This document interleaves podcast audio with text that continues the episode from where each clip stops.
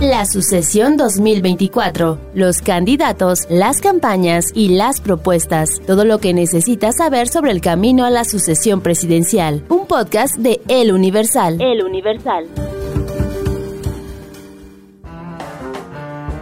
Hola, buenas tardes. Esto es Sucesión 2024, el podcast político electoral del Universal. Y si bien hemos dedicado estas emisiones a hablar sobre todo de la carrera presidencial de si Claudia, de si Xochitl, de si Samuel y ahora Jorge Álvarez Maínez, creo que hemos dejado de lado un tema, puede ser tal vez el más relevante, esperemos que no, y toco madera para la elección del 2024 y no le voy a dar más vueltas, es el tema del narcotráfico, el tema de la violencia, eh, de, la, de estas asociaciones civiles, la delincuencia organizada, que cada vez son más las voces que están diciendo que eh, puede ser, puede llegar a ser un factor, puede ser un gran elector en estas, en estas, como lo sabemos, en estas elecciones de 2024. Se dice cada seis años, inclusive cada tres, que enfrentamos o el país enfrenta las elecciones más grandes de la historia porque se crece en número. Estas son especialmente numerosas, son más de 20 mil cargos, algunos muy importantes. Como sabemos, estamos en las puertas de elegir a nuestra primera presidenta, muy probablemente la que va a ser la primera presidenta en la historia de México.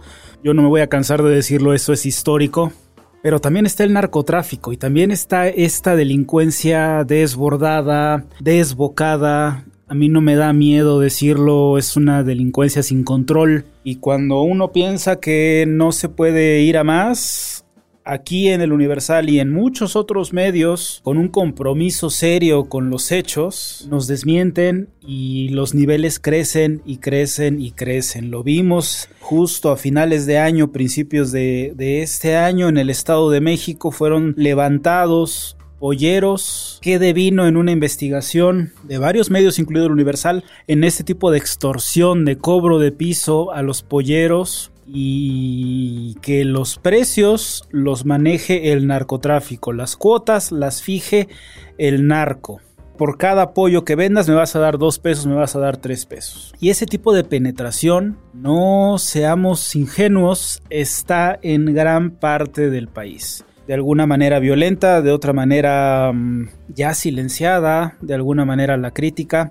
Pero el narcotráfico eh, es un tema muy, muy, muy real, muy grave. Eh, Héctor de Mauleón dedicó varias de sus columnas eh, a este tipo de injerencia, a cómo opera el narcotráfico secuestrando, levantando, amenazando a políticos de otro signo político regional al que operan, al que apoyan, y aquí no me parece que es irresponsable y no vale decir que el narco está con Morena o está contra Morena. Creo que ya la operación es municipal, es en pueblo en pueblo, es literal municipio por municipio y claro, es posible que esta operación municipal salte eh, ya a un nivel mucho más alto que es una operación una operación estatal. Recordemos que son nueve estados lo que, los que eligen gobernadora gobernador en junio. Y sobre este punto eh, en el Universal hicimos este martes 30 de enero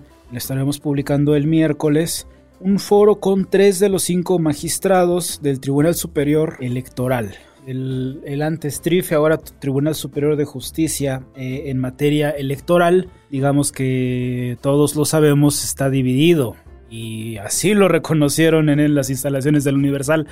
Los magistrados, eh, tres magistrados por un lado, los, los, magistrados Felipe Morales, Felipe de la Mata y Mónica Soto, la magistrada presidenta, el magistrado Reyes y la magistrada Yanino Tálora han marcado su distancia, se les invitó a este foro de desayuno, no asistieron, pero lo que nos dicen quienes se asistieron y quienes sí participaron de nuestras preguntas y respondieron, yo creo que generosamente a todas ellas, es que el narcotráfico es cada vez una amenaza más presente, más evidente, más sistemática también y también más indescifrable. ¿Cómo se le hace frente al narco en una elección? ¿Qué mecanismos, qué procesos tiene un candidato No pensemos en los grandes candidatos, pensemos en un candidato municipal eh, con recursos pero sí limitados ante la invitación, la cooptación o la amenaza directa del crimen organizado de eh, renuncia a tu, a tu candidatura, de eh, acepta la candidatura pero bajo mis circunstancias o abiertamente la, la amenaza y la muerte. No hay, creo, y justo de esa plática se deriva este comentario. No hay mecanismos de que del Estado mexicano puedan hacer frente, puedan arropar, puedan proteger a un candidato que busca ejercer sus derechos políticos de votar y ser votado, sí, pero que también eh, tiene una, puede tener una aspiración legítima a gobernar un municipio, a tener un cargo de representación popular en diputados, en senadores, en congresos locales. No hay manera, no hay forma. Los partidos, si bien con sus grandes defectos, que creo que los tienen, y con este andamiaje de comunicación y de operación política que cada vez se hace más viejo, em, los partidos, si bien pueden operar pueden desplazarse, pueden apoyar a un candidato. Hemos visto acarreos, nada más hace falta asomarse a los mítines de cualquier candidato prácticamente. Eh, pueden acarrear, tienen una fuerza fáctica real muy concentrada así en el centro. Dejan, no sé si al desamparo, tal vez en algunos casos sí, y esperemos no verlo, pero dejan muchas veces solos, con muy poco recurso, a los candidatos locales a los aspirantes, insisto, en poblaciones remotas, poblaciones donde el crimen dice cuándo se prende la luz, cuándo se apaga. Hace poco veíamos en Michoacán que, que instalaron, narcos instalaron propiamente antenas de Wi-Fi y había que pagarles a ellos el Wi-Fi. Ese lugar no era territorio Slim, no era territorio Telcel. ¿Cómo se enfrenta uno a eso?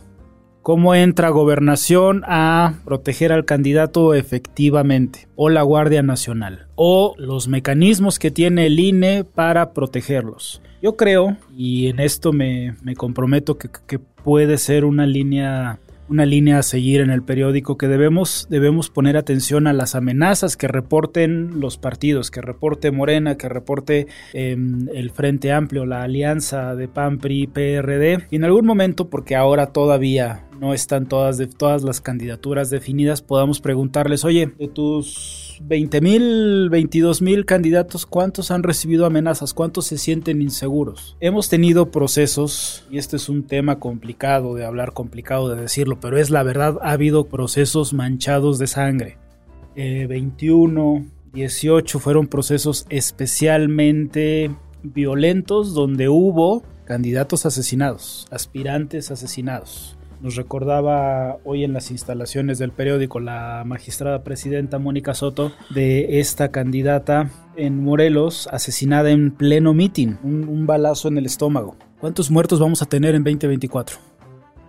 Una pregunta muy fuerte y muy delicada y como decía Fernando del Paso, me da mucha pena decirla, pero más pena me daría no decirla, más pena me daría a mí callar y dejarlo al Dios dirá. Creo y me parece que debe ser un llamado de atención muy fuerte al Estado mexicano, llámese del partido que sea, llámese del nivel que sea, a poder proteger nuestra democracia. Tenemos un INE que, pese a todas las críticas y ataques fundados e infundados, funciona y un tribunal que, pese a su división evidente, eh, también ha dado, ha dado muestras de funcionamiento. Y estas instituciones están ahí para resguardar esta democracia, para poder hacer efectivo que que tu voto cuente, que puedas salir a votar, que puedas ejercer una voluntad para ver quién va a gobernar tu alcaldía, tu ciudad, tu país. Quién te representa en diputados, quién te representa en senadores. Con sus fallos, ese andamiaje me parece que funciona. Lo que me parece sí preocupante, y es esto que veo que no me parece que, que estemos listos todavía, es para ver una narcoelección y para ver movilizaciones que muchas veces son difíciles de comprobar, amenazas y muchos candidatos elegirán no hablar, o peor, ¿por qué no decirlo? Estarán ya coludidos con el crimen organizado para que el narco avance y no nada más, no nada más ponga precios al pollo, sino le ponga precio, ponga gobernadores, ponga gobernantes. Creo que es un tema bien importante en el que vale la pena reflexionar. Hoy Hoy martes eh, hicimos el foro. Este miércoles, cuando publiquemos el foro, estará en la primera plana de nuestro periódico, en nuestro sitio web, en nuestras redes sociales y en nuestro canal de YouTube. A consultarlo para verlo, pero sí me parece que es un tema que vale la pena. El chismito político siempre funciona, siempre me gusta, siempre hay tela de donde cortar. Pero este es un tema bastante duro y hasta que no me dediqué a examinar el tema de hoy bastante complicado de hablar, pero ni hablar, hay que decirlo.